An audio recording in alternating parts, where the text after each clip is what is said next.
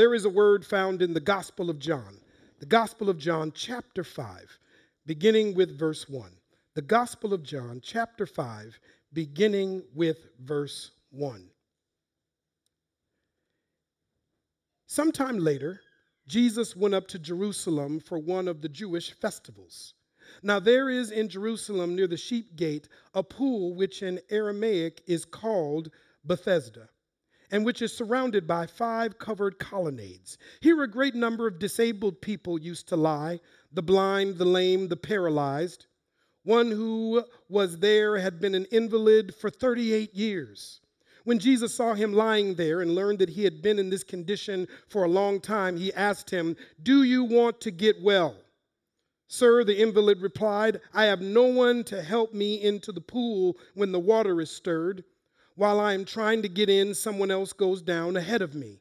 Then Jesus said to him, Get up, pick up your mat and walk. At once the man was cured. He picked up his mat and walked. The day on which this took place was a Sabbath. And so the Jewish leaders said to the man who had been healed, It is the Sabbath. The law forbids you to carry your mat. But he replied, The man who made me well said to me, Pick up your mat and walk. So they asked him, Who is this fellow who told you to pick it up and walk? The man who was healed had no idea who it was, for Jesus had slipped away into the crowd that was there. Later, Jesus found him at the temple and said to him, See, you are well again. Stop sinning, or something worse may happen to you. This man went away and told the Jewish leaders that it was Jesus who had made him well. So, because Jesus was doing these things on the Sabbath, the Jewish leaders began to persecute him. In his defense, Jesus said to them, My Father is always at his work to this very day, and I too am working. From this text, I want to speak to you on the title, Let Hope Rise. Let hope rise. God, I pray that this would be your message, that ultimately you would be speaking, and I would just be the vessel, the vehicle that you decided to use to say what you want to say. To these, your beloved children, my sisters and brothers, God, I desire to be obedient to your word. So please let it be done. In Jesus' name, amen. Let hope rise. Let me just get right to the big idea of this sermon, right to my thesis. Don't give up hope. I don't care what's going on in the neighborhood, what's going on in the city, what's going on in the state, what's going on in the nation, what is swirling around the entire planet. I don't care what's going on at your job, in your home, in your relationships, if your money is funny or not, whatever is going on at school, where you shop, where you live, do not give up hope. The church should be a refuge, a sanctuary of abounding, empowering, transformative hope where there is no hope in brokenness, in sin, in systemic and institutional dysfunction, the church must be a lighthouse of hope. Do not give up hope. Stay hopeful. Now, this is easier said than done because there are, there's a multitude of people who have thrown in the towel on hope. Why is this? Why do people give up hope. Here are some reasons. Some people give up hope because they're too tired. I'm tired. And in this state of being too tired, I give up. Some people give up hope because they're too discouraged. They're just so discouraged right now. The weight of the world is on them that they have given up hope. Some people give up hope because they're too angry. I want to forgive, I want to get past it, but I just can't. And this sustained anger that I am in has caused me to give up hope. Some people give up hope because they're too hurt. They have not healed yet from the bruises. They may not be visible, but they are bruises in the soul, bruises on the mind. I have been abused. I have been done wrong too many times, and it seems like as soon as I get healed from the last bruise, the next bruise comes. And so, bruise after bruise has caused me to give up hope. Some people give up hope because they're too overwhelmed. My ideas, my degrees, my certifications, my expertise is not getting me through this. I'm too overwhelmed. I can't take it anymore. The weight is too much. I'm losing too much sleep. Look at what this is doing to me. The weight of the world. I'm too overwhelmed, so I give up. And some people give up because they've had too many experiences where it's over. So when people feel like it's over, they are ready to give up hope. You can't tell me. You can't tell me to be hopeful. My marriage is over. You can't tell me to, to, to be hopeful. My relationship with my kids, it's over. You can't tell me to be hopeful. That job, it's over. Owning that house, it's over. That is over. How do you expect me to have hope? There are many reasons why people give up hope. And when you have a multitude of hopeless people, hopelessness becomes systemic. It makes its way into institutions. It makes its way into the sectors of society, into government, into entertainment, into uh, uh, education, into healthcare. It seems like all of the societal domains, there is this, this, this infection of hopelessness. And so, in the midst of systemic hopelessness, there are people that have just decided to live in a state of hopelessness and they have low hope and low expectations. This is their life. Ah, but if you thought that was bad, there's another group of people that actually profit from hopelessness. Their business is making money. They can sell a lot of books. They can get a celebrity platform as long as people stay hopeless. Hopeless is a business, hopeless is a conglomerate, hopeless is an economy. I can build celebrity status, I can get to millionaire status, and those people are high headed and high entitled. Oh, usually we talk about the next generation. We look at young people and say, they think they are entitled. Oh, there's already a large mass of people that feel they are entitled to build wealth and sustain power on the backs of the hopeless. The church must rise in the midst of this. The church must not give in to these systems. The church must not be prostituted uh, from these systems. The church must rise up and be a lighthouse of hope, a movement, a force of hope in a hopeless world. To do this, to be this kind of church, to be this type of people, you may need your expectations re engineered. Some people uh, live in hopelessness or they have uh, been taken over by hopelessness because their expectations are, are mainly rooted in institutions and in individuals. So let me help you. If you feel like hopelessness is tapping you on the shoulder, and if you feel right now you are not interested in communing with hope, it could be because of your expectations. I'm talking to the people that are like, I'm not talking to hope. I don't want to deal with hope. I don't want hope to text me. I don't want hope to email me. I don't want to be friends with hope. No, I'm done with hope. If you're done with hope, maybe it's because of expectations that need to be re engineered. Some people lose hope because they had expectations of individuals and institutions. And this is not really bad. I mean, it is right to have an expectation of who your father should be in your life, who your mother should be in your life, who your siblings should be in your life, uh, what you should get from customer service, what you should get from your neighbors, what you should get from those in public service. But what happens is there are masses of people that have lost hope because they put their expectations in individuals. I expected you to love me a certain way. I expected you to keep your promises. I expected your yes to be yes and your no to be no. And when that failed, I lost hope. There were institutions that I thought were going to serve my kids well. There were institutions that I thought they were going to really mean what they said when they offered me that job. I thought everything in the offer letter was going to come to pass. And when the institutions failed me, I lost hope. Could it be that the United States is in a state of hopelessness because we had the wrong expectations upon individuals and institutions.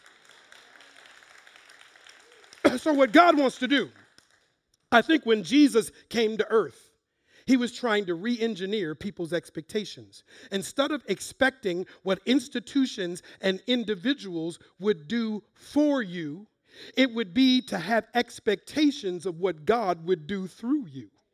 This is what Jesus was doing when he was calling a band together of, of, of just, you know, despots and, and rebels and, and, and prostitutes and, and, and, and Samaritans and, and people that had been divorced and people that had been abused and people that were paralyzed and people that were blind and people that had evil spirits flowing through their body. He was trying to say, instead of having your expectations set on the Roman Empire, instead of having your expectations set on the religious institutions and hierarchy, I want you to put your expectations in a carpenter,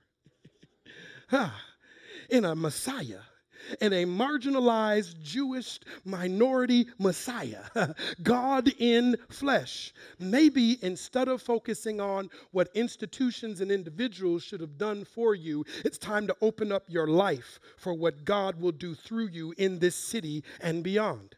Now that I'm past the introduction, I want to give you very quickly three, three points. Three points. Three hope raising beliefs. That's what I want to present to you real quickly. Three hope raising beliefs. Let's go back to the Gospel of John, chapter 5, verse 1. Sometime later, Jesus went up to Jerusalem for one of the Jewish festivals. Now, there is in Jerusalem near the sheep gate a pool which in Aramaic is called Bethesda, and which is surrounded by five covered colonnades. Here, a great number of disabled people used to lie the blind, the lame, the paralyzed. One who was there had been an invalid for 38 years. When Jesus saw him lying there and learned that he had been in this condition for a long time, he asked him, Do you want to get well? Here's the first hope raising belief believe that God has better days ahead. If you want hope to rise in you, you've got to believe that there, there are better days ahead. God has better days ahead of you. But let's put ourselves for a moment in the life of this invalid, this no name person, poor, homeless, laying on a mat See, the reason he's laying there is because the thought was that every once in a while, an angel would come from heaven, and the angel would descend upon the water, stir it. And while the water is stirring, then if you have an issue, you go into the water and you're healed, you're transformed. This guy has been lying on a mat with this condition for 38 years. And Jesus says to him, Do you want to get well? Really? Really? Before you judge this guy, put yourself in his life for a moment. You're paralyzed. You're poor. The systems aren't working for you. Year one. Year two, you still can't move. Year three, nobody will take you to the health care services that you need. Year five, you still can't. Year 10, you still can't win. Year 20, your money's still funny. Year 30, everybody's doing you dirty. I don't know why I'm rhyming. I just, it got on me. It got on me. Could you imagine being in the same broken, marginalized, paralyzing condition for 38 years and somebody come to you and say, Would you like to get well today? really? 38 years. And yet, the answer, the solution, the empowerment was in front of him, not behind him. Jesus is standing there with him. Today is his day. If you want hope to rise up and sustain itself in your life, you have to believe that the better days are ahead of you, not behind you. This is why an ideology that calls people to point back to something and saying, if we could just get there, things would be great again. Things would be awesome again if we can just get something behind us. The Bible calls us to remember the past, not recreate it. Look, we should remember Exodus, but I don't want to be a slave in Egypt. We should remember Sodom and Gomorrah, but I don't want to live in Sodom and Gomorrah. Whenever people say, let's go back, I ask them, what year are you talking about? As an African American, this is important to know.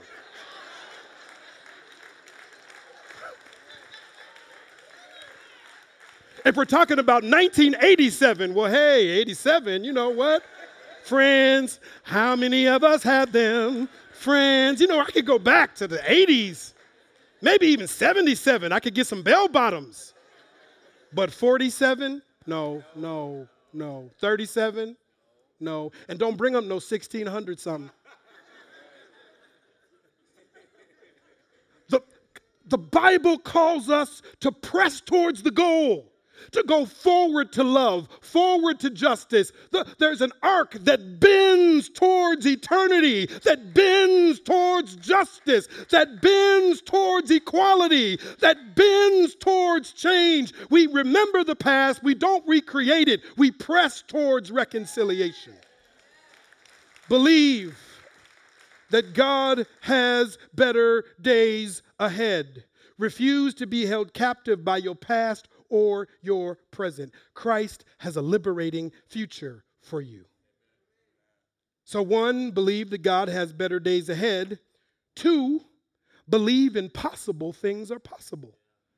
Let's go back to the text, verse 7 of John 5. Sir, the invalid replied, I have no one to help me into the pool when the water is stirred. While I'm trying to get in, someone else goes down ahead of me. Then Jesus said to him, Get up Pick up your mat and walk. At once the man was cured. He picked up his mat and walked. Believe impossible things are possible. Jesus comes and gives an impossible option when possible has failed. How do you get to impossible? Well, the first thing you have to do is acknowledge that on some level, your life is on a mat of possible. Everybody in here has a mat. You may not be paralyzed, but you have a mat.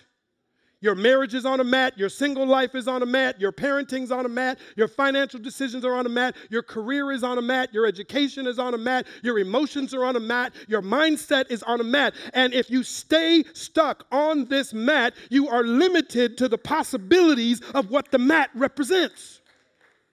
And so some people can't sustain hope. They have a Bible, they pray, they go to church, they sing songs, and they still can't sustain hope because they are too grounded on the possibilities of your limited mat. Jesus says, I have the answer. You have to get up off of possible and step into my impossible for your life. Get up. I'm waiting for somebody to pick me up. No, get up. I'm waiting for somebody to carry me. Get up. I'm waiting for somebody to loan me some some money. Get up. I'm waiting for somebody to ask me on a date. Get up. I'm waiting for somebody to give me a raise. Get up off your mat.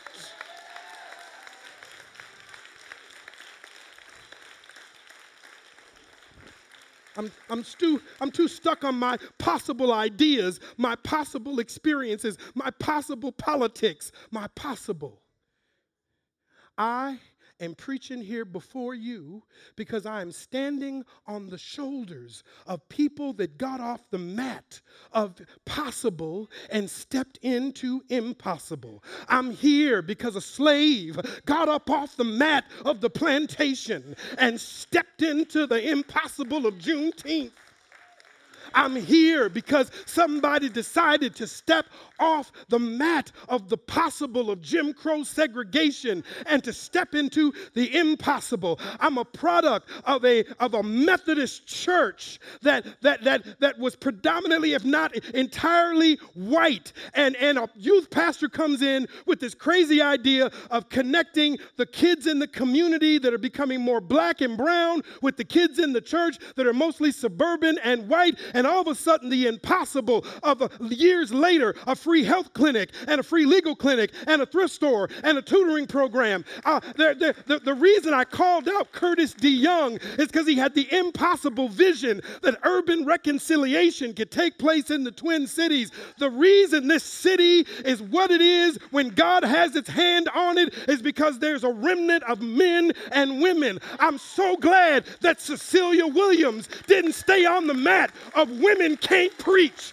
and she stepped into the impossible so that Rose Norman could be here, so that women could know I can preach on impossible faith.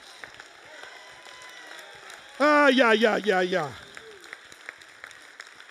Believe impossible. I'm trying to get off this second point. I'm trying to get off this second point. But in boxing, a mat, if you're lying on it, represents defeat. And I wonder if God is calling you off the mat today because the devil is standing over your marriage, over your single life, hoping you stay on that mat, counting you out. One, two, three. But there's an angel in your corner saying, Get up, Rocky. Rock, get up. Listen to the angel in your corner, not the devil counting you out. Believe impossible things are possible. Last point three hope raising beliefs believe that God has better days ahead, believe impossible things are possible, and finally, believe faith is greater than fear. Believe faith is greater than fear. I'm going to take faith and fear and I'm going to create a, I think it's called an acrostic. You take the first letters of the word and turn it into something. So that's what we're going to do. We're going to juxtapose faith and fear. That's what we're going to do. I'm going to, we're not going to put the scripture on the screen, but I'm going to refer to 1 Samuel 17. 1 Samuel 17, the Israelites, people of God, are at war with the Philistines. And during this war, a giant from the Philistine army comes out, Goliath.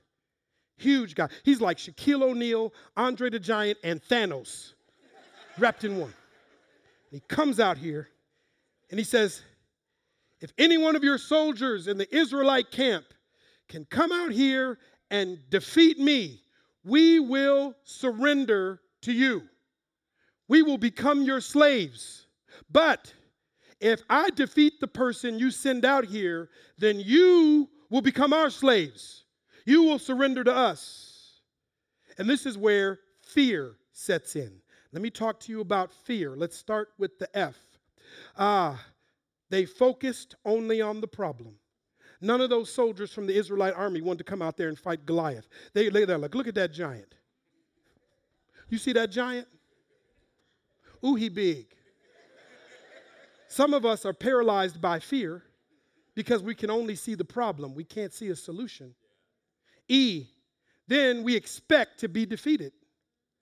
Oh, those, those soldiers from the Israelite army, they're like, we can't beat him. We can't beat him. Oh, I guess we're going to be slaves. I guess that's it. I guess we lose. I'm trembling. Some people expect to be defeated. And then that gets an attitude of self protection. You start retreating. I just got to protect me and mine.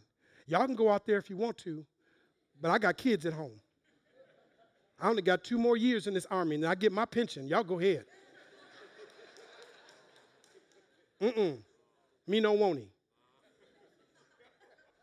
And then R, they ran from the problem. The Bible says some of the soldiers fled fear. Ah, but do you know there's more letters in faith than there is in fear? There's a young boy named David. He goes up to King Saul. He says, I will fight this giant. He said, I was watching sheep for my dad and, and, and, and a, a lion came and took one of the sheep. I went after it. I rescued the lamb. And when the lion turned on me, I killed the lion. And the same God that was with me with the lion will be with me when I go out here and whoop this musty giant. so here is faith. F, focused on God. Same God that was with me with the lion is going to be with me against Goliath. Two, anticipated God's help. That's the A. You're not in this fight alone. You're not navigating marriage alone. You're not navigating single life alone. You're not navigating your career alone. You, there is somebody standing with you at the pool. I, it, he insisted on being involved. He was like, let me go fight the giant. That's how you get past fear. You get involved. Uh, a few days ago, a man in a van ran, drove his van into a bus stop to bring serious harm to people that were standing there, were sitting there at the bus stop. Pastor Edrin and his staff were having a meeting. When they heard the crash and the screams, they ran to the scene. They insisted on being involved. That's who the hopeful church should be where there's brokenness, where there's oppression, where there's marginalization, where people are throwing stones at the woman caught in adultery, where there is racism and sexism, where they are crying out, Me Too, where they are crying out, Black Lives Matter, where they are crying out, I have no hope. The church should not avoid those places. The church should insist on being involved where the brokenness is, where the anger is, where the protest is, where the oppression is. Go be involved. This is your future, Sanctuary Covenant Church. You are not a country club for the religious, you are a revolution for the broken.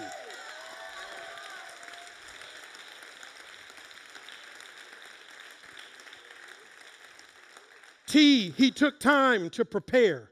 He went and got his stones, interesting weapons. He had a slingshot and he went and got some stones. Our weapons are different from the weapons of, of the power sources of this world. While they're throwing patriarchy, while they're throwing privilege, while they're throwing romanticizing America's past, we throw reconciliation and love and forgiveness and justice and truth and hospitality and generosity, loving kindness. These are the stones that take out giants in high places. And finally, he had an impact on everyone around him. Faith is greater than fear. As I come to my close, I want to go one last time to that scene at Bethesda. Here is the invalid, and here is Jesus. The invalid is thinking, the systems aren't working for me. I'm waiting on an angel from on high. I'm waiting on the water to stir. But what he would realize is when Jesus showed up by his side, he found one that superseded the system. Yeah, yeah. If you were lying there on a mat at the pool, you're waiting for an angel to come. He didn't know standing next to him was the one that had command over angels. He was waiting for the water to stir, but he didn't know that he had the one in the beginning who separated the waters that fall from the sky from the waters that are on the ground. He had the one that was the creator of the universe by his side. Ah, I came here to tell you, Pastor Edrin, if the church don't grow the way you want it to grow in the next four months, remember who's by your side. Hey, if the people after the honeymoon stage act like you're not their pastor, remember who's on your side. Remember who's on your side and love your wife. Remember who's on your side and raise your kids. Remember who's on your side and pastor this church. Remember who's on your side and be a voice in North Minneapolis. Remember who's on your side and preach the word. I wish I had somebody on an organ right now. Oh, Edrin, you got the Messiah on your side. You got the Prince of Peace on your side. You got Alpha and Omega on your side. Preach like it, pray like it, teach like it, serve like it, forgive like it. Good God Almighty, remember who's on your side.